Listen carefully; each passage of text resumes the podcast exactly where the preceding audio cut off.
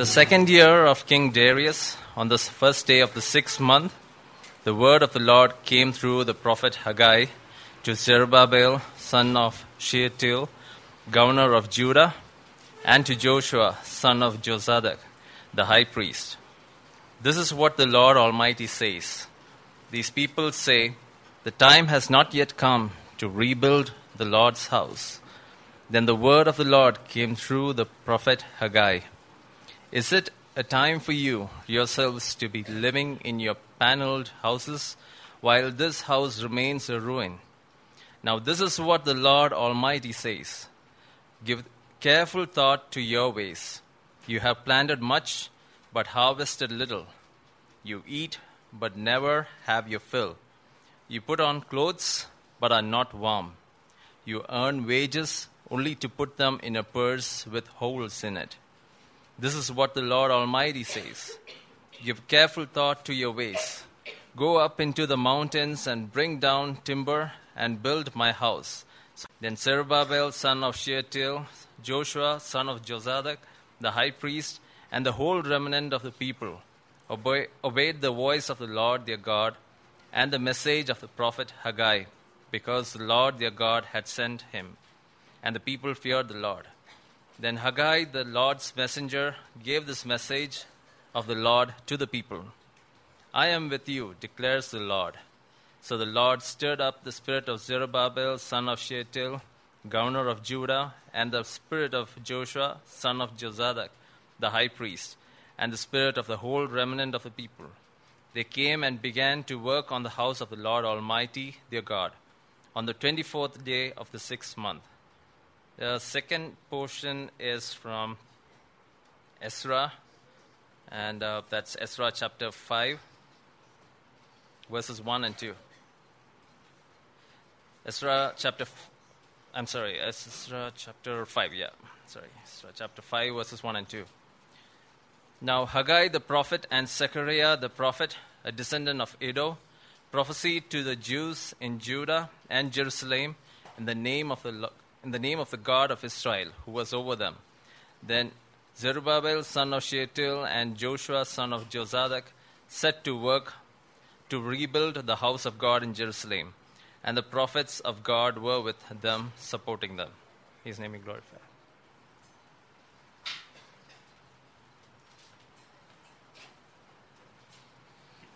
Good morning. Are we all tired sitting down? You're free to stand up and sit down again. We do not stand up for a song, so let, let's just stand up.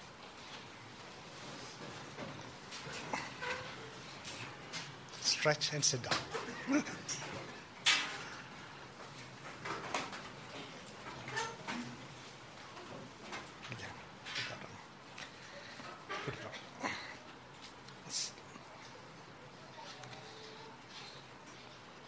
Actually, Haggai is the second shortest book in the Old Testament. The shortest being Obadiah. I knew you would say it. Okay. So it's short.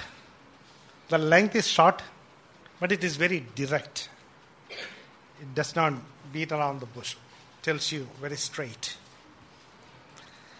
And the message is also very short and to the point. And it covers a very short span. To be exact, less than three months. Less than three months. Okay. Uh, you lost it. Okay. Um, so, um, when we come to chapter one, we are just going to look at chapter one. And I'm going to be very direct in giving the direct message of Haggai. It says, first things first, get your priorities right. I think that is the message of chapter one.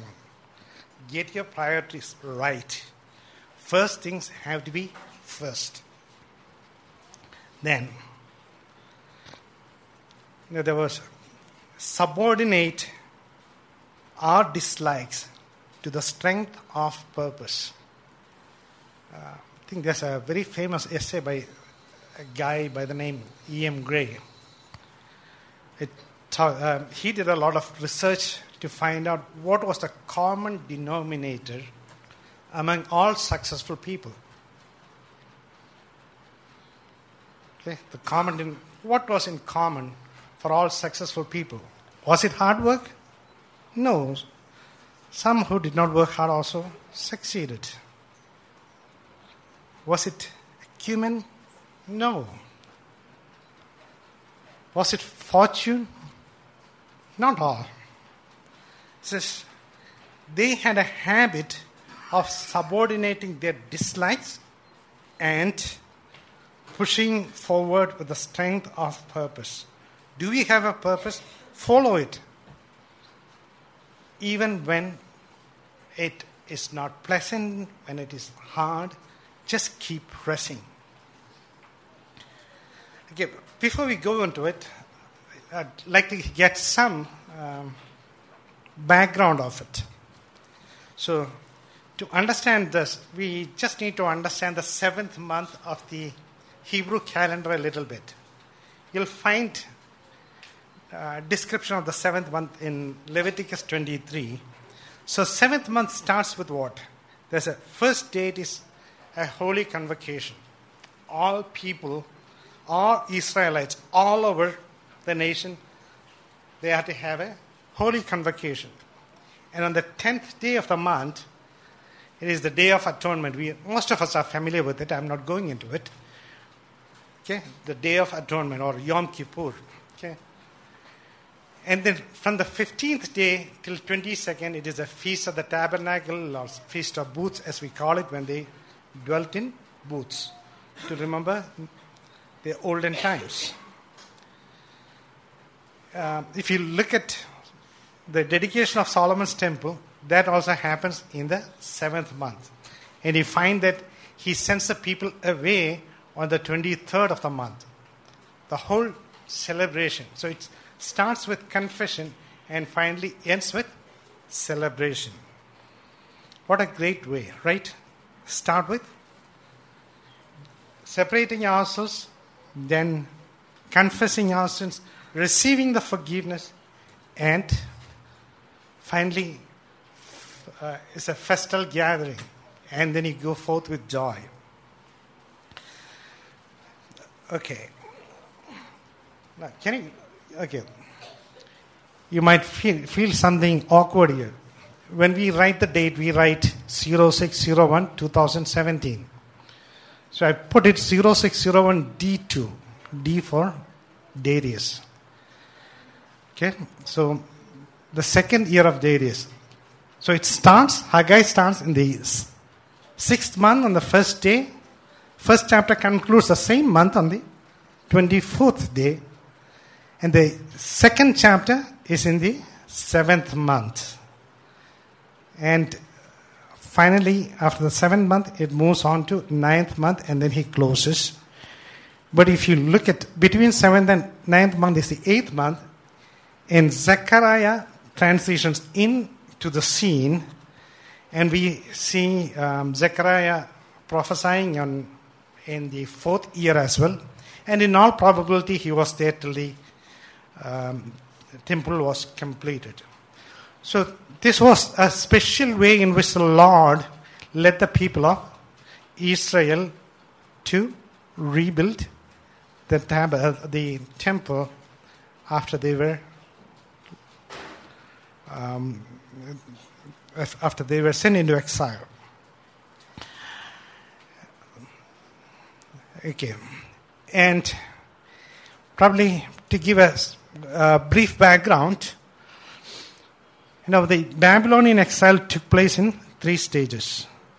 The approximate dates are six oh five A D, then five ninety-seven B C, and five eighty-six B C, when the temple is completely destroyed and they are carried away. And the um, return of the exile also takes place in three stages. And in the first stage, who comes? Zerubbabel and Joshua, and they lead approximately fifty thousand. I think the number is close to forty-nine thousand eight hundred, something like that. You can go and count that. It is in Ezra chapter one. Chapter one or chapter two? I think chapter one. Chapter, where? Chapter two. So, when did they come? They came in the first year of Cyrus, Cyrus king of Persia. Now, sometimes when you read the book of um, Daniel, you might get a bit confused because the kingdom of Babylon is overthrown and Darius the Mede received the kingdom. So what is that Darius the Mede? But it was in the year of Cyrus. Okay, who was Cyrus? Cyrus was a Persian. So he actually conquered Media, but he had a very good strategy. Whomsoever he conquered, he made friends with them. Actually, he even married a Mede. And then after the um, after he conquered Persia and Mede, you know, he was very foxy. He did not touch Babylon. He went and cut off um, Lydia at that point, which is in um, Turkey. Croesus, you must, you must have read of him in the in old history. So he went and cut them off, and then he came and conquered Babylon. So when he came, when Cyrus came, Babylon had already, uh, the Babylonian, um, the Chaldeans were already in a state of degradation. And actually the people welcomed him and he allowed them to keep their gods. Not all. Initially they were carried away, which we read in Isaiah. And wherever he went, he actually... Um, allowed the peop- the native people to worship their own gods. Why? He wanted no trouble from them. We don't know whether it was that or because of some prophecy that was shared with uh, Cyrus. Anyway, Cyrus, in his first year, tells the people of Israel to go back and rebuild the temple. So he, the around fifty thousand people return under Zerubbabel, who should have been the king, and Joshua, who should have been the high priest. They came and they settled down. And again, oh seven Cyrus. Okay. Seventh month of Cyrus.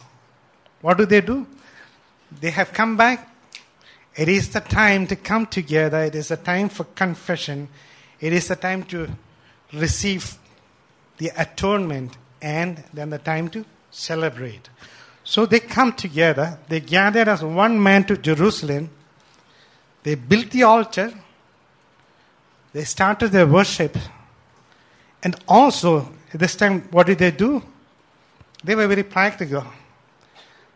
They awarded a contract for timber supply for the building of the temple. They followed the same date. They did not reinvent the wheel. They used the same method that um, Solomon did. So the uh, people from Tyre and Sidon, they would go into the Lebanon forest, cut it down, and bring it to Joppa, and from there they were to bring in. So the first year, they plan things out. They start material procurement for the construction project. And then, in the second year, the foundation is laid. And if you read that, there is weeping and joy because the f- some of them had seen the first temple and they couldn't think of the loss of the temple and probably the fact that the new temple can never be as magnificent as um, Solomon's temple. But they are proved wrong, which will come to maybe at another point in time. So, the foundation was laid. The adversaries had no problem as long as the settlers came down and settled and they worshipped and went about their way. But when they understood that the old temple was going to be rebuilt, they didn't like it. So what did they do? They said, let us also come and build with you. And these were the Samaritans. Okay, the Assyrian king had settled them in the in Samaria, and they said they wanted to build along with them. And Zerubbabel said, no, it is the people of God who are called to build a temple, and he didn't give in.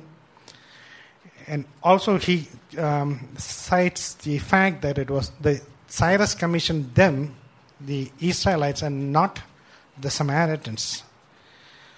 And what happens? There is a tug of war, and the enemies, they won't sit quiet. And they hire counselors, and finally the building construction is stopped. Now when you go through Ezra, the book of Ezra, when you come to that portion, there are um, they immediately go and describe the uh, some of the uh, opposition that happened in the time of Artaxerxes, Artaxerxes, uh, or uh, and Ahasuerus. The general thinking is that this is he, he stops the narration there and goes on to the opposition that happened in the time of the building of the wall. That also the, he says there was um, opposition then, and see again this happened kind of. We don't know whether it is that or it is um, other kings that are being mentioned. So there is a school of thought which would mention that the two kings that passed in between, they could have been Artaxerxes and Ahasuerus. But I think that's probably not the thing, not the right way to interpret. Okay. Can we go to the next? So, a little bit of history. Um, you know, Cyrus was a big um, military general. He was very clever. He did everything well. But, you know, finally he came and got defeated. You know where? In my homeland, in my adopted motherland. Where? In Uzbekistan. Okay, there's um, in Sirdaryo. Okay, there is something called uh, uh, the region called Horazm. Uh, it is said that he was killed in Horazm, um, and there he dies. And after that, his son Cambyses the Second. Why Cambyses the Second? Because the Persians were there even before, even before they became a mighty empire. So Cambyses the Second leads the army to go and conquer Egypt. So the initial Persian uh, Persians were, they were just conquering, conquering, conquering. Earlier there was the Assyrian Empire. They wanted to be bigger than that. Okay. So Babylon is became bigger, and Persians come and they make it even bigger. After Babylonians who come? After Persians who come? Greeks. They make it even bigger, come even into India, right? After that, the Romans. Romans spread even more to the west. Well, here, uh, Cambyses goes to war in Egypt. Uh, it, it is said that Cyrus had already prepared the um, uh, plan, so he proceeds to conquer Egypt. He conquers Egypt, and then he goes into Ethiopia, and he conquers parts of that, and later on his whole army disappears. It has been a mystery for long, but people say uh, they were caught in a sandstorm. We do not know. Anyway, at the end of it, Cambyses returns, but he never reached the capital. Cambyses had a younger brother, and his name is Smerdis. So there are lots of confusions in the history. Some say, anyway, Darius, the, the Mede, who comes later, says that Smerdis was killed by Cambyses and it was kept a secret. He did not want his younger brother to usurp the kingdom, so he killed him and it was kept a secret. And when Cambyses got defeated, the Magi in Persia, the wise men in Persia, they took somebody else and said that he is Smerdis, and the kingdom went to him. So that is one story. The other story is that it was the real Smerdis who came to power. Anyway, Cambyses is on his way back and he dies before reaching the place. Whether it is a real Smerdis or pseudo Smerdis, we do not know. But Darius and most of the people there said he was a pseudo Smerdis, and we don't want this usurper, so we'll get the kingdom back to us. And Darius the Mede um, stages a coup and takes over. It is in the time of this Darius the Mede that the story of Haggai takes place. It's a little bit, um, it's good to have a bit of background. Um, okay, that's fine. So, let me there. So, when Darius the Mede comes, no, there was a pseudo-Smerdis, it is just seven months. So, there is a there's a change of emperors. It is the right time to politically take advantage and move on. Move on with the building project, if they ever wanted to do it. So, finally, the stage is set. Haggai, the Lord calls Haggai and Zechariah to encourage the people. So we see the pattern of prophet, priest, and king again back in Israel. Who is the king? Zerubbabel. He is now the governor. Joshua, the son of Jehozadak, not the other Joshua who conquered Canaan after Moses. He is the high priest. So it is under them that the Lord um, wants this to be reestablished. So I hope you get the picture. So in the year of Cyrus, in the first year of Cyrus, people come back and then they start building. In the second year, they start building. And um, the neighbors create a lot of trouble, and the king probably told them to stop. And they could not go forward. So what would you do? You know, there are people who go to, come from richer country to poorer countries for the um, purpose of missions. So I, I come across a lot of American missionaries in um, Uzbekistan, Kazakhstan. So they come with a lot of hope. And then they are not able to plug in. And then they lose hope. And what do they do? So here we see Israel is in the same position. They thought they are going to come and reestablish the worship, build the temple of Solomon, and then they are not able to go forward. They don't have the military power. And these people are against them. And uh, um, the emperor apparently is probably against them because they have uh, hired counselors against them. So, let's go to the next one.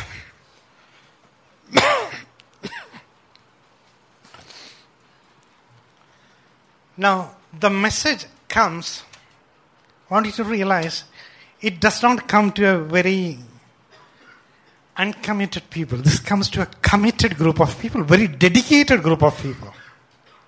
Okay. They were living in the America of that time. Okay. And then come, they came back not even to, let's say they went to Jharkhand. Okay. Or Bihar, whatever. Uh, any Jharkhandis here don't take offense. Huh?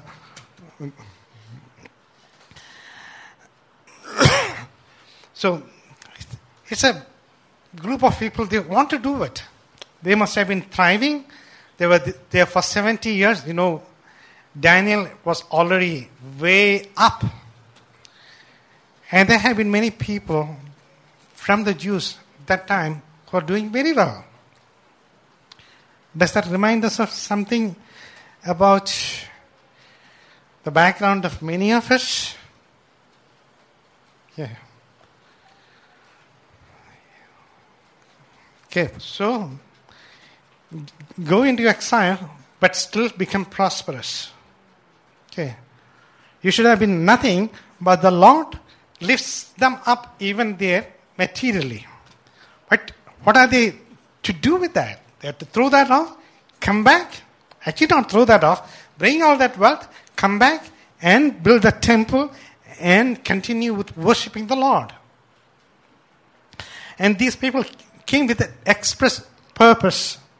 They left their comfort and they came to build. They were very zealous for the Lord.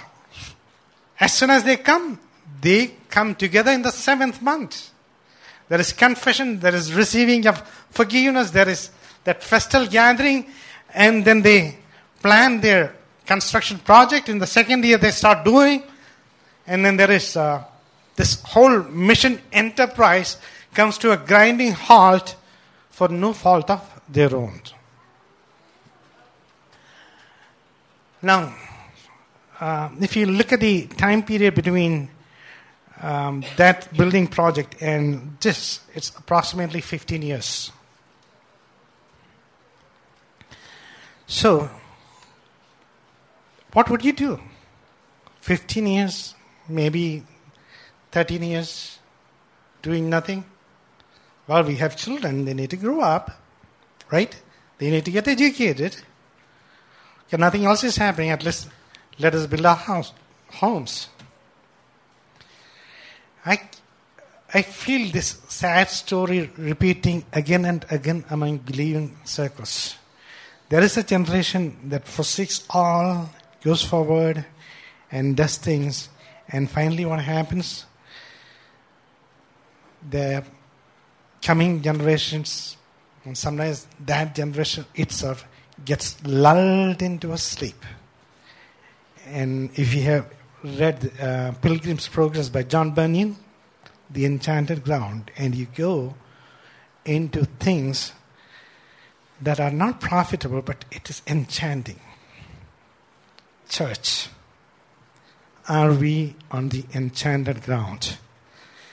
I know most of us here are not um,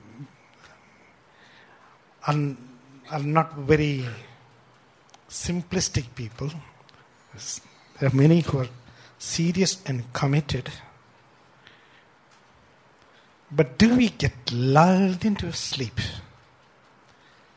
And then are we in the enchanted ground, enjoying the freshness of the air?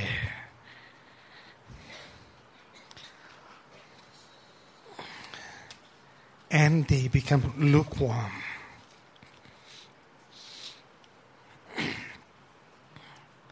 So, here they are. What do they say? Let's go to the scripture here. So, they don't take a step. So now the Lord calls the prophets, because the Lord has a message for them now. They have not been, these guys who should have been working, they are not working now. So what does he do? He calls them and he says, look here, there's something wrong with you. And he talks to the to the leaders. In verse one, it says, can I have a bit of water? It says, thus speaks the Lord of hosts.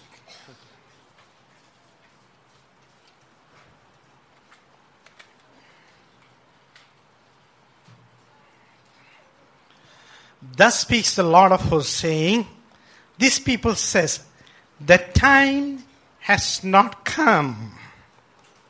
The time that the Lord's house should be built.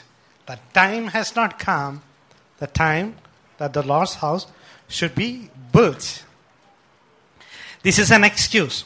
You know, Billy Sunday, I'm sure you must have heard of Billy Sunday, the great preacher, the turn of Um, the twentieth century in America. He was a very rough and tough preacher, maybe a little bit controversial. So he tells about an excuse. An excuse is a skin of a reason stuffed with lie. Okay? If we have reasons, Is it a skin of a reason with a stuffing of lie inside? All of us have troubles, don't we? All of us have difficulty in ministering. But is there an excuse? And then we move, do we move into the enchanted ground? When we cut open that sin, uh, that skin of reason, what do we see behind it? The case of these people could have been fear. They are scared. They're scared. There's such a lot of political change. Oh, Cyrus allowed us to do this. And then he got killed in a battle. Oh, and then Cambyses came up. He went victorious, but he was not favorable to us. And then, literally, he lost his army to the wind. And then there was the Smerdis or Smerdis, whoever. There's such a lot of change. And then Darius has come. There's a lot of political change. Oh, this is not the time to do. Let's wait till there is stability. Let's wait till India settles down. No. The Lord says no. This is a skin of reason. Love of pleasure, the comfort zone, luxury. What did they do in those thirteen, fourteen years? They built homes. Nice ones. Paneled houses. If it were now, they would have had big malls. Believe me, they would be. Go to every place a Jew has been. They are like Sindhis. Hmm? Barbarians. You put them on the dunghill, they'll be prosperous within five years. They built panel homes, they had their stores running, they had their entertainments running, and also they had their worship, and they had their altar. But the Lord sent them for what? To build the temple. So that He would be glorified. So that His glory would be seen to the nations. Not as a light hidden under a bushel, but kept on a stand. As a city that is set on a hill. Where is our faith? Where is our faith? In our places of work? In our communities? Where is that city set on a hill? In our educational institutions? It's a great thing if we survive somehow and don't go into drinking and weed, right? No!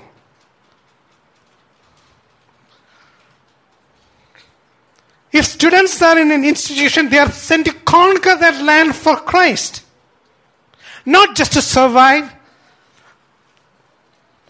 The Lord calls us to thrive and to conquer. Not just to subsist.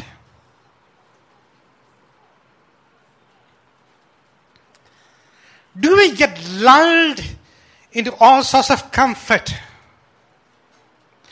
What's happened to the brethren community, the Pentecostal community, or any of the communities that were full of gospel a decade, um, a generation or two generations back?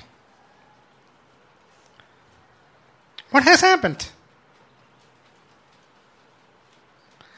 They have all become rich. They are very well placed socially. How many of them are into the real mission of God? We have all the wisdom. We have all the learning. But where are we? This story repeats generations after generations. So if you're a first time, first generation believer, be careful. It's coming to you as well. We need to be constantly active. The secret of being fruitful, as successor, that man called subordinate our dislikes. Yes, we like this enchanted ground. We don't like to be hardy. We like to enjoy that position. We like to enjoy the wealth. We like to enjoy our education.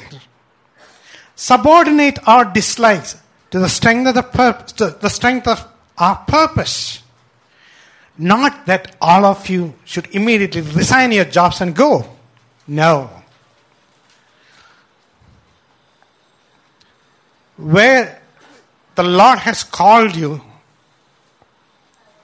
let that let your light shine forth. Some of us are called to be in a vocation in the marketplace. Some of us are called to be lights in very dark, unreached places. Some of us are called to minister, called out from those jobs to minister even to the believers. Each one should know his calling and minister exactly there. Oftentimes, our decisions, the way we make decisions, is that we prioritize our education, we prioritize our career, and of course,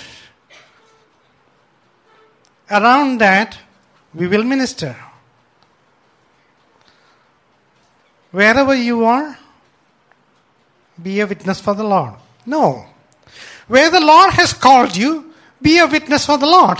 Make sure that you're in the right place. Make sure that it is your calling. Ask the Lord, is it what you would have me to do? I run after secular things and make that my foundation, and from there, if I start ministering, that's not the pattern. The pattern is seek first the kingdom of God and His righteousness, and then the rest. The rest is to be built around it.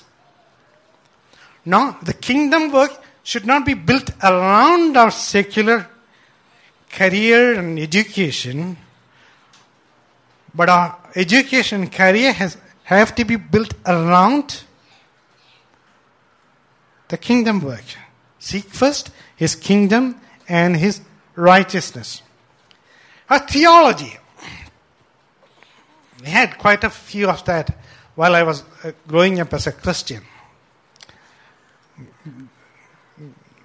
So we were in Chhattisgarh, so there was one of those um, uncles who used to say, these Chhattisgarhis, they are very laid back and lethargic. There is no use going and talking to them. Even the, some of them are elected, and those who are elected will come. We'll just go and give thanks and come. I still remember such discouragements coming from some of them. Um, last week, I went to uh, Bilai, and I went to Joratrai. Okay. We had, well, there are Chhattisgarhis worshipping there in Balud and Pakanchur. Right here we have uh, Shatru. Shatru.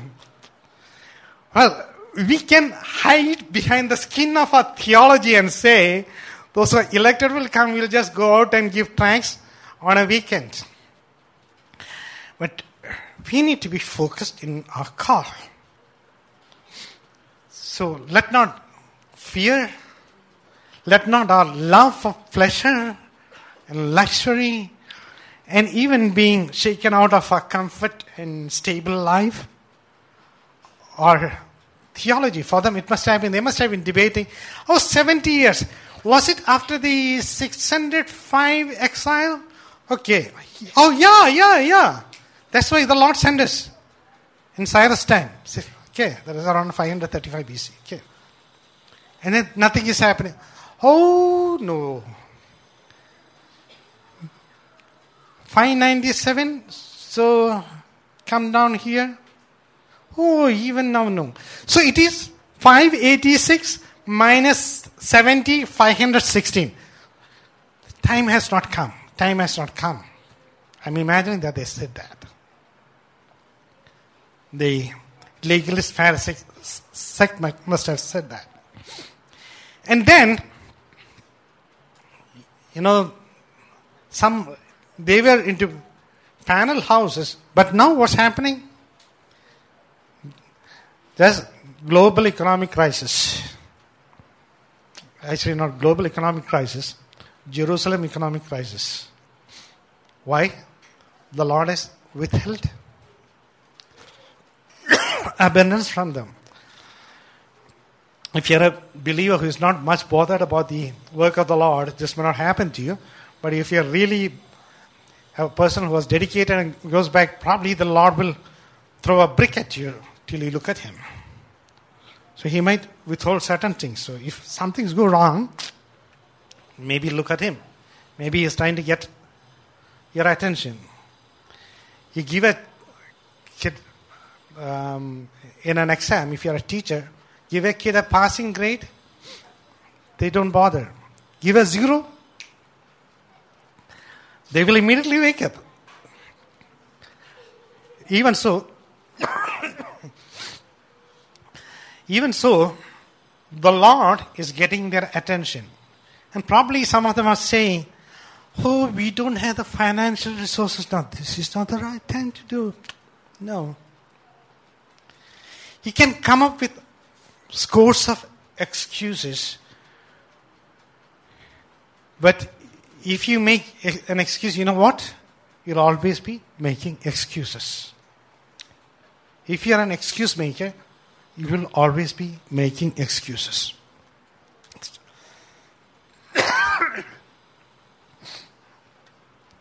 Some of the lessons to be learned. Did the Samaritans trouble them after they stopped building? No. They could build their mansions and even malls. They wouldn't have bothered. They, they are living in panel houses. Can they have a form of worship? Yeah, why not? Hindus worship, Catholics worship, and Muslims worship. Oh, they have a pujari, they have a, what, um, mullah, and what do you have? A pastor. We are not even ready to declare that we don't believe in a single pastor model, right? I come across that quite a bit. The enemy is not concerned if you live in comfort. And so do the children of the enemy. Okay. You start doing something real serious, then you will come across opposition.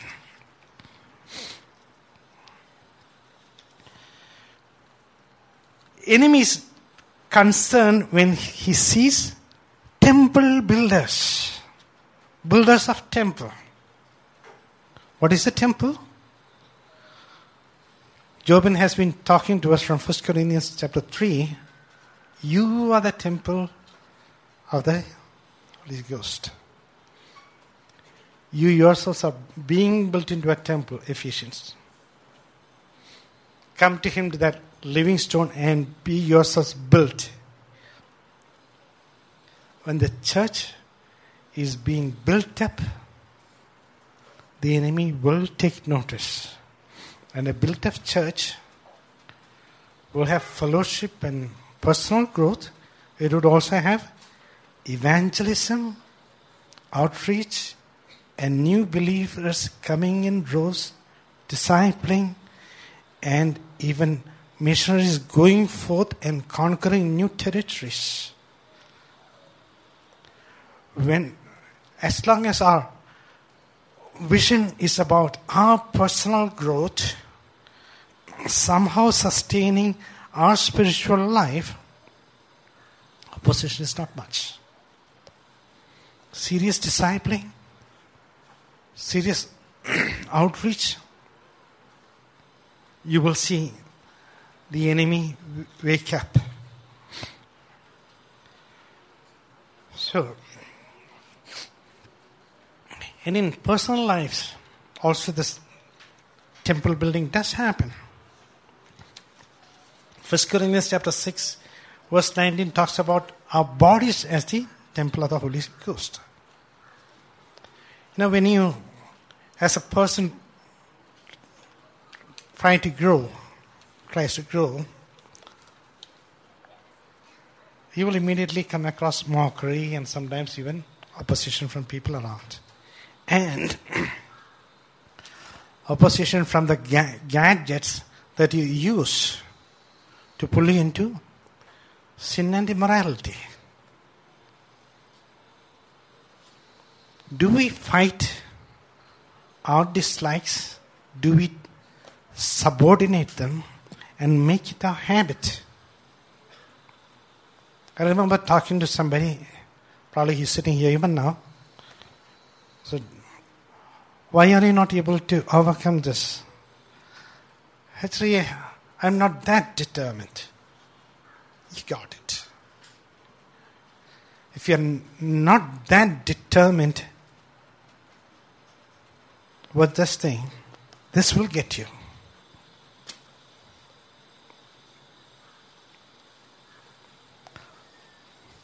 Right? Take it to any field.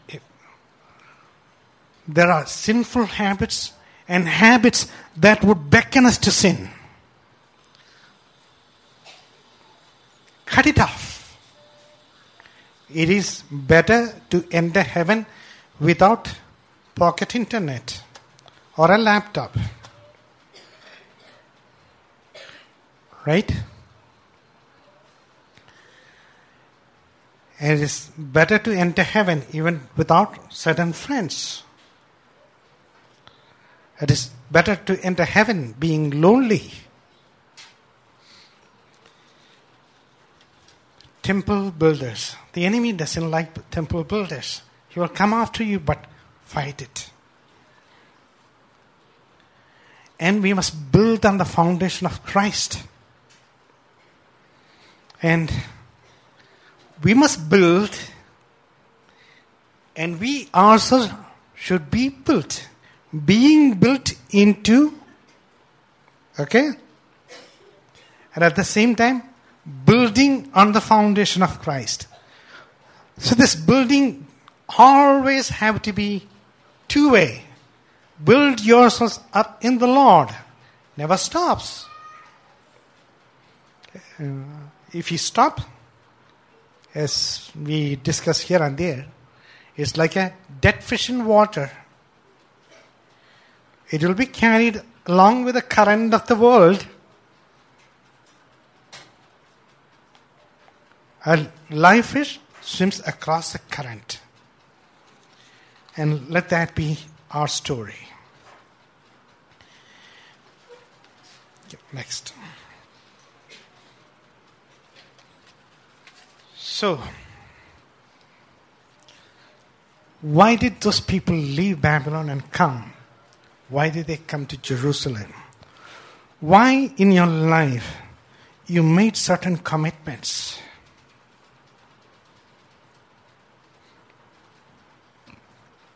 Don't lose courage.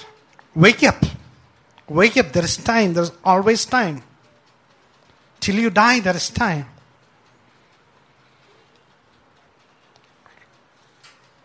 If you are in Jerusalem, what are you there for? Not to live in panel houses. The Lord might give you that as well. But that is not God's primary purpose. Temple first, then paneled houses. Temple first, and you may not have a house even. That's fine too. If the temple is there, everything is there. Next. Again, So let us be active in the right things. Let us concentrate our effort in the right things.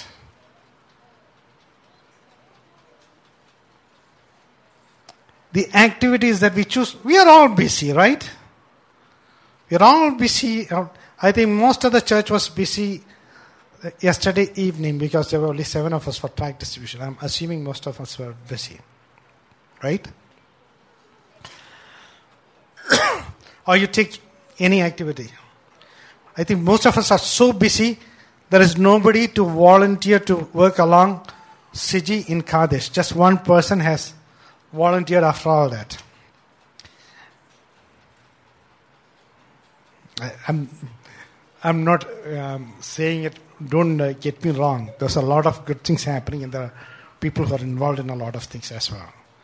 And I think some people are just getting burnt out also. So this challenge is for people who are not thinking of it. Okay? So if you are active in the right things, you'll have to cut down on things that are wrong. And sometimes things that are neutral. There's no harm in going and spending some time with some friend with whom you are not sharing the gospel, but just enjoying his company. Correct? But should that be our priority? If you're spending time with him, we have, we also pray for his soul. And we'll also involve with him. Here we have so much time, we get into more social things.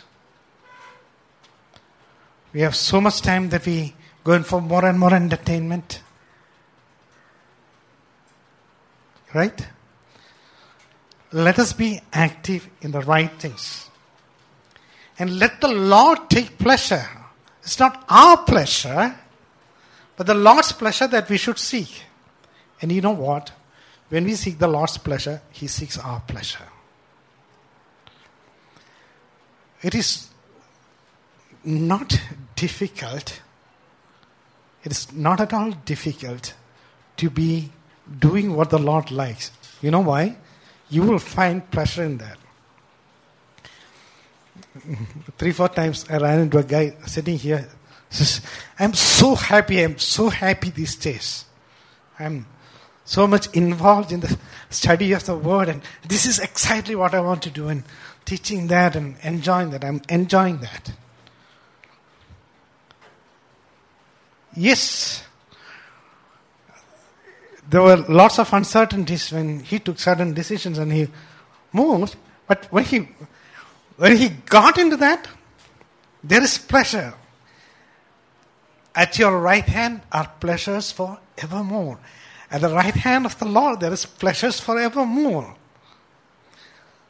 It's not like you have to be pepped up with a, with a movie all the time to get your spirits up or to forget your troubles. Right? When we walk with the Lord, when we are engaged in the work of the Lord, there is a pleasure that we enjoy. And the Lord says, seek His glory.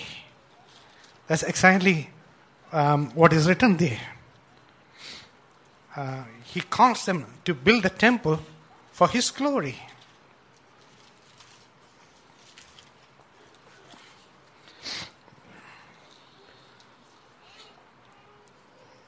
Okay, if you read verse eight.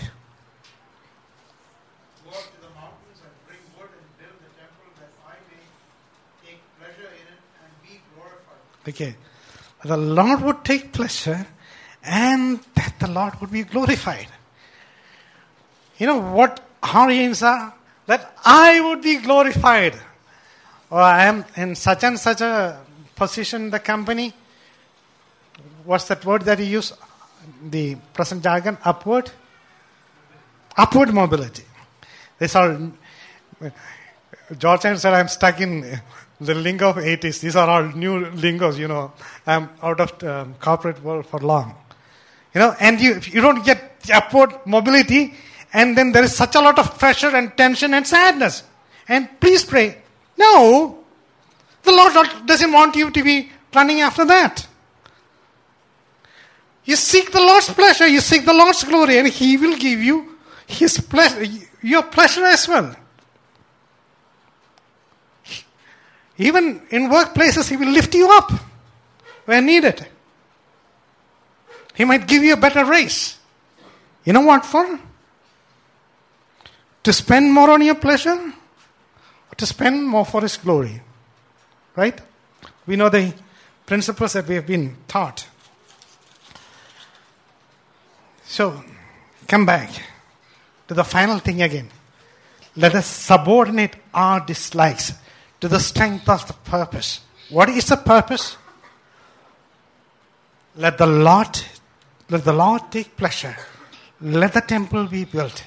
Let the Lord be glorified. Otherwise, He might throw a brick at you. Okay?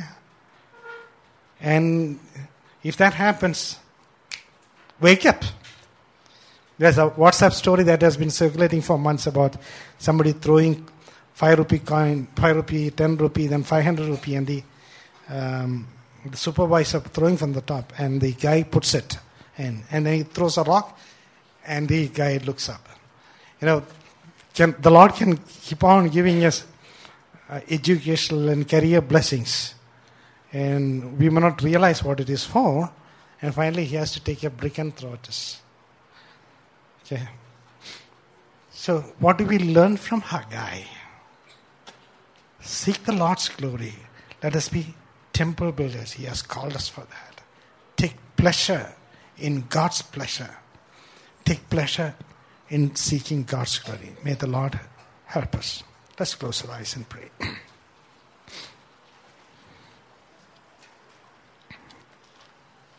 Father in heaven, we want to thank You for these stories that are recorded in the Scripture. These are our own stories. At various stages of our life, we go through this. Each of us goes through this, Father. Help us to understand where You are calling us and what we should be doing. Help us to move on to seek Your glory each moment of our life. Help us to be temple builders in our personal lives, building ourselves up and at the same time building the church of God. And we pray that our church will be built up, that there will be deep discipling here, that there will be people who grow up to be elders and deacons, and there will be people who will be moving out from here to establish new churches, spreading Your word to people around. Thank You, Father, in Christ's precious name.